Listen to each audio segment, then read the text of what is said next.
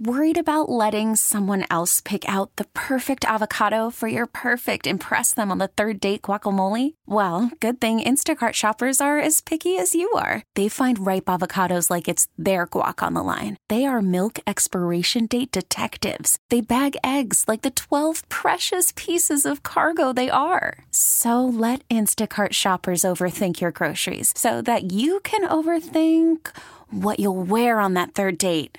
Download the Instacart app to get free delivery on your first three orders while supplies last. Minimum $10 per order. Additional terms apply.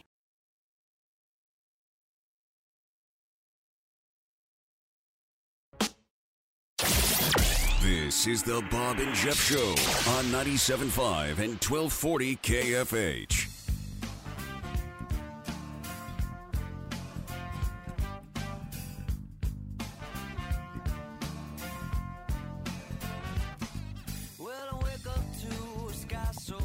All right, we are back. Good and Bad, the musical theme of the week. This is Loose. Good Day. All right, we are joined by Jesse Newell of the Kansas City Star, their Chiefs beat writer, Deluxe. Jesse, welcome. How are you? Doing great. How about you guys? Oh, I'm good. Okay. So in my effort to simplify things, as we talked about at the beginning of the show today, course, the big controversy was Kadarius Toney. Did he inform the officials, or did he ask the officials about his lining up before the big play that resulted in a touchdown and one of the most interesting and exciting plays we've seen? So my point is, either he did or he didn't talk to the officials. Did he? Yeah, we just got done talking with Andy Reid about an hour ago, and Andy Reid said that he did not check with the official before the play. Said that he normally does, and on that play he didn't. So, you actually, if you go back to the film and watch it, you can see Rashee Rice on the opposite end doing that, looking at the official, pointing to him, getting the thumbs up sign, all those sorts of things.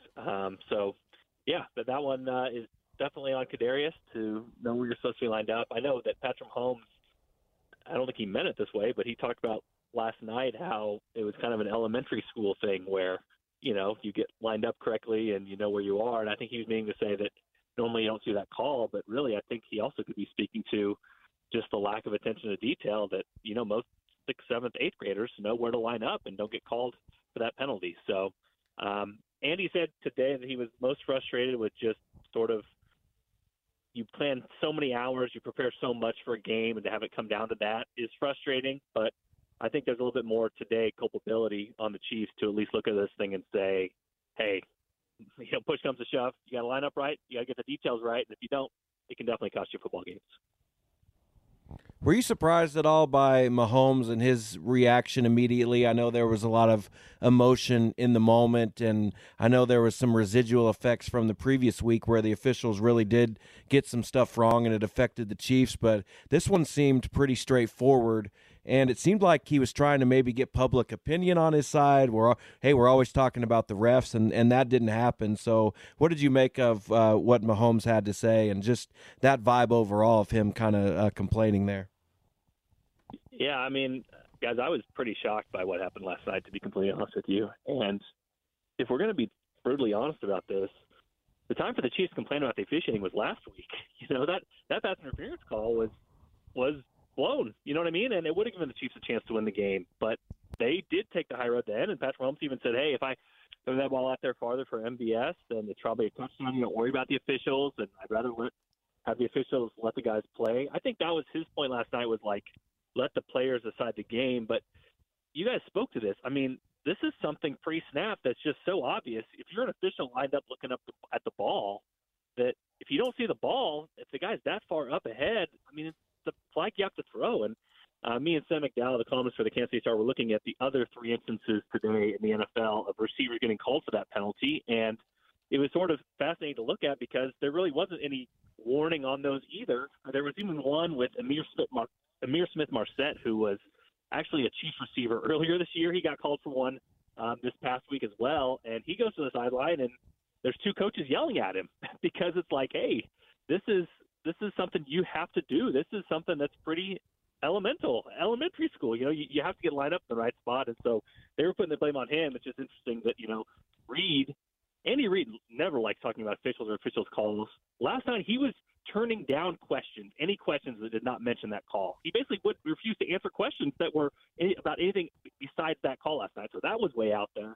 And then you have Mahomes doubling down on it when the previous week we saw him take ownership of his own play and then what had happened. I do think there's a sense of this that everything sort of bubbled up. You know what I mean? And Patrick Mahomes really can't yell at MVS on the field, can't yell at Kadarius Toney, can't yell at his right tackle for keep false starting, but he can yell at an official, and maybe that's kind of the public display showing his frustration of all things are going on, and the official is actually the one he can yell at, and his teammates will get their feelings hurt by it.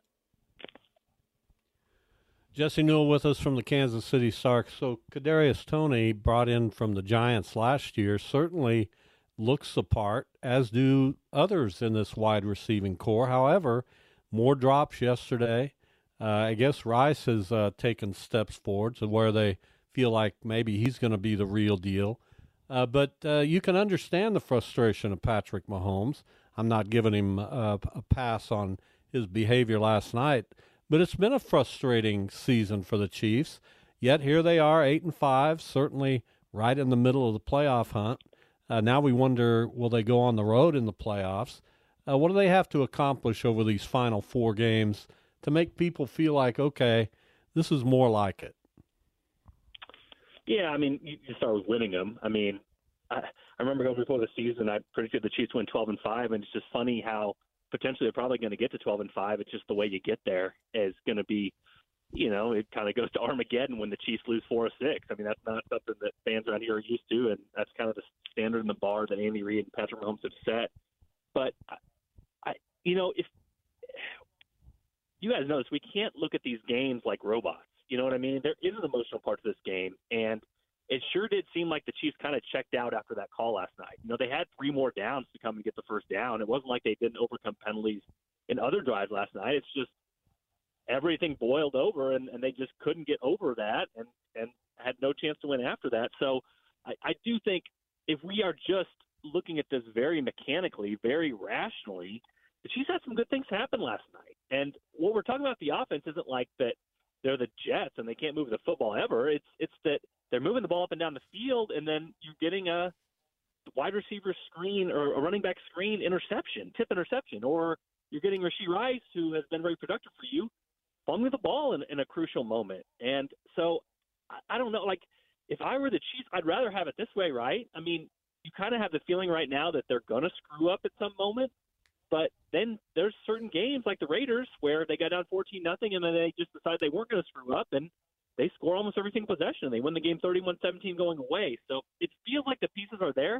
It feels like they're moving the football. It feels like they're getting something in their run game going. It feels like they're passing the ball with some efficiency lately. It's just these weird mess-ups that keep them from kind of building confidence and going the direction they think they need to go. So I think that can be fixed. I think the next 4 games can help them fix that. And if you look at the list of the quarterbacks they're playing, that definitely will help out as well. That this defense has performed well a lot of times this season against good quarterbacks and good receivers. They're not facing many of those the rest of the way. So I think, you know, a human game being played by humans, I think them building confidence is a big thing. And just starting with another game where they could limit mistakes, drive the ball on the field, and then not shoot themselves in the foot. They put a couple of those together. I think they'll still be feeling pretty good about themselves heading into the playoffs and potentially the kind of run they can make while still having Andy Reid, Patrick Mahomes. So I guess if you want to look at it optimistically or revisionist history type of stuff, you can look at the pass interference and Kadarius Toney lining up offside, and hey, those things go the other way. They're 10-3. Do you think the margin of error is that thin for the Chiefs right now?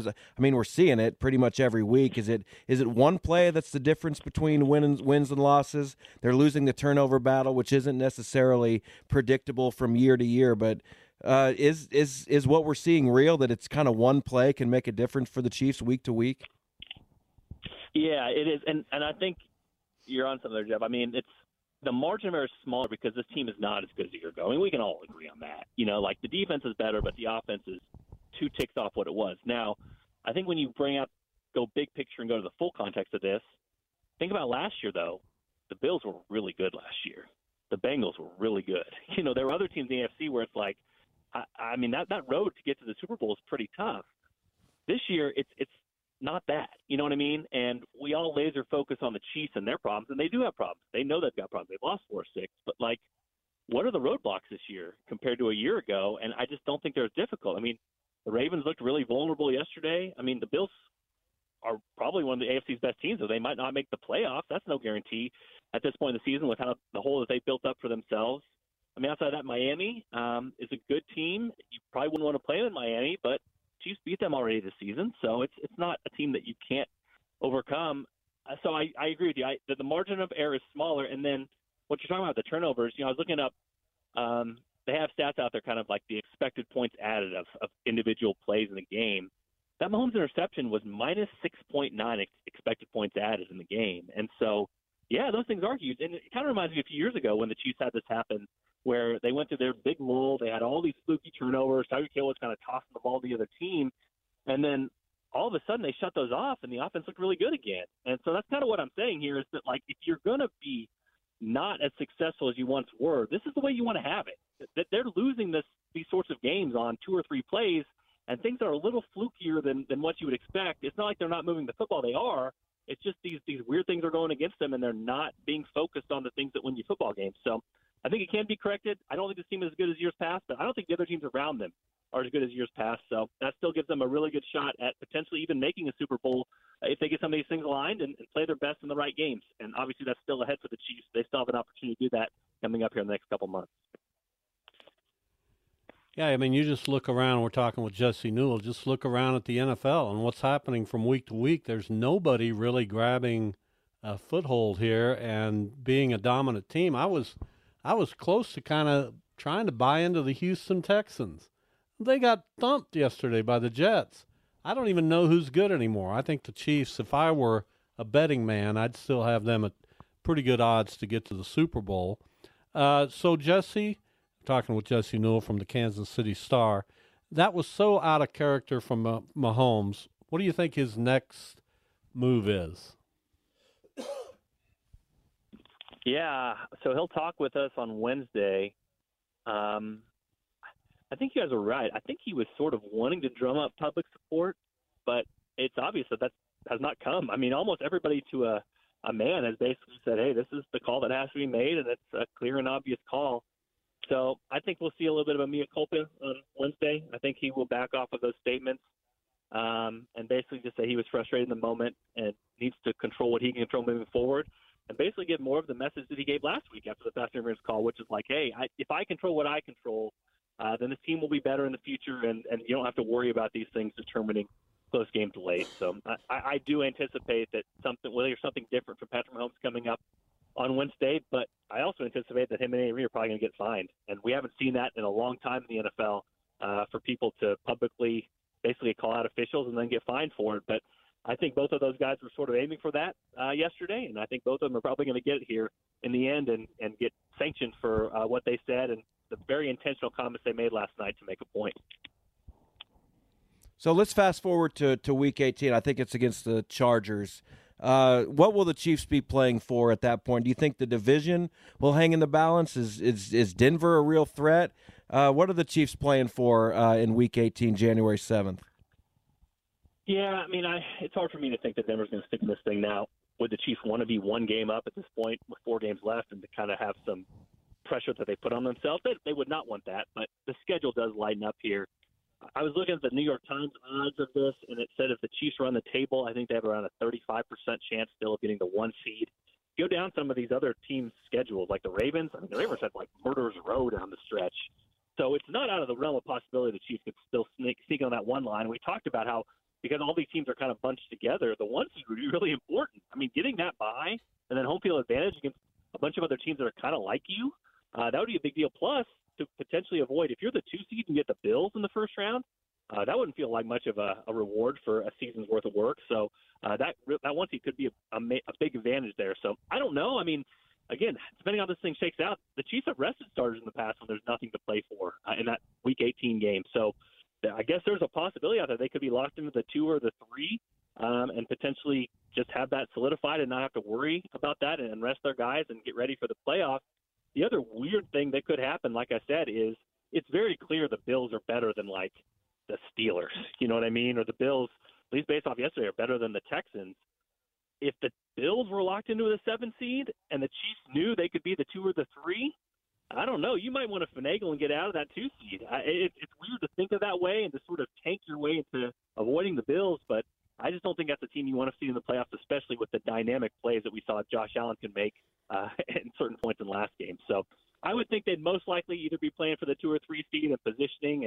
And we know in the years past, sometimes the Chiefs have gotten the 2 seed and still gotten home field because the 1 seed has lost before them. But at this point, them competing for the 1, probably not, but still a possibility. We'll see how these last few weeks play out. There'll be something to play for, but I still think at this point, most likely, Chiefs play a 2 or 3 seed. It'll be fascinating to see how Patrick Mahomes potentially plays in a road playoff game.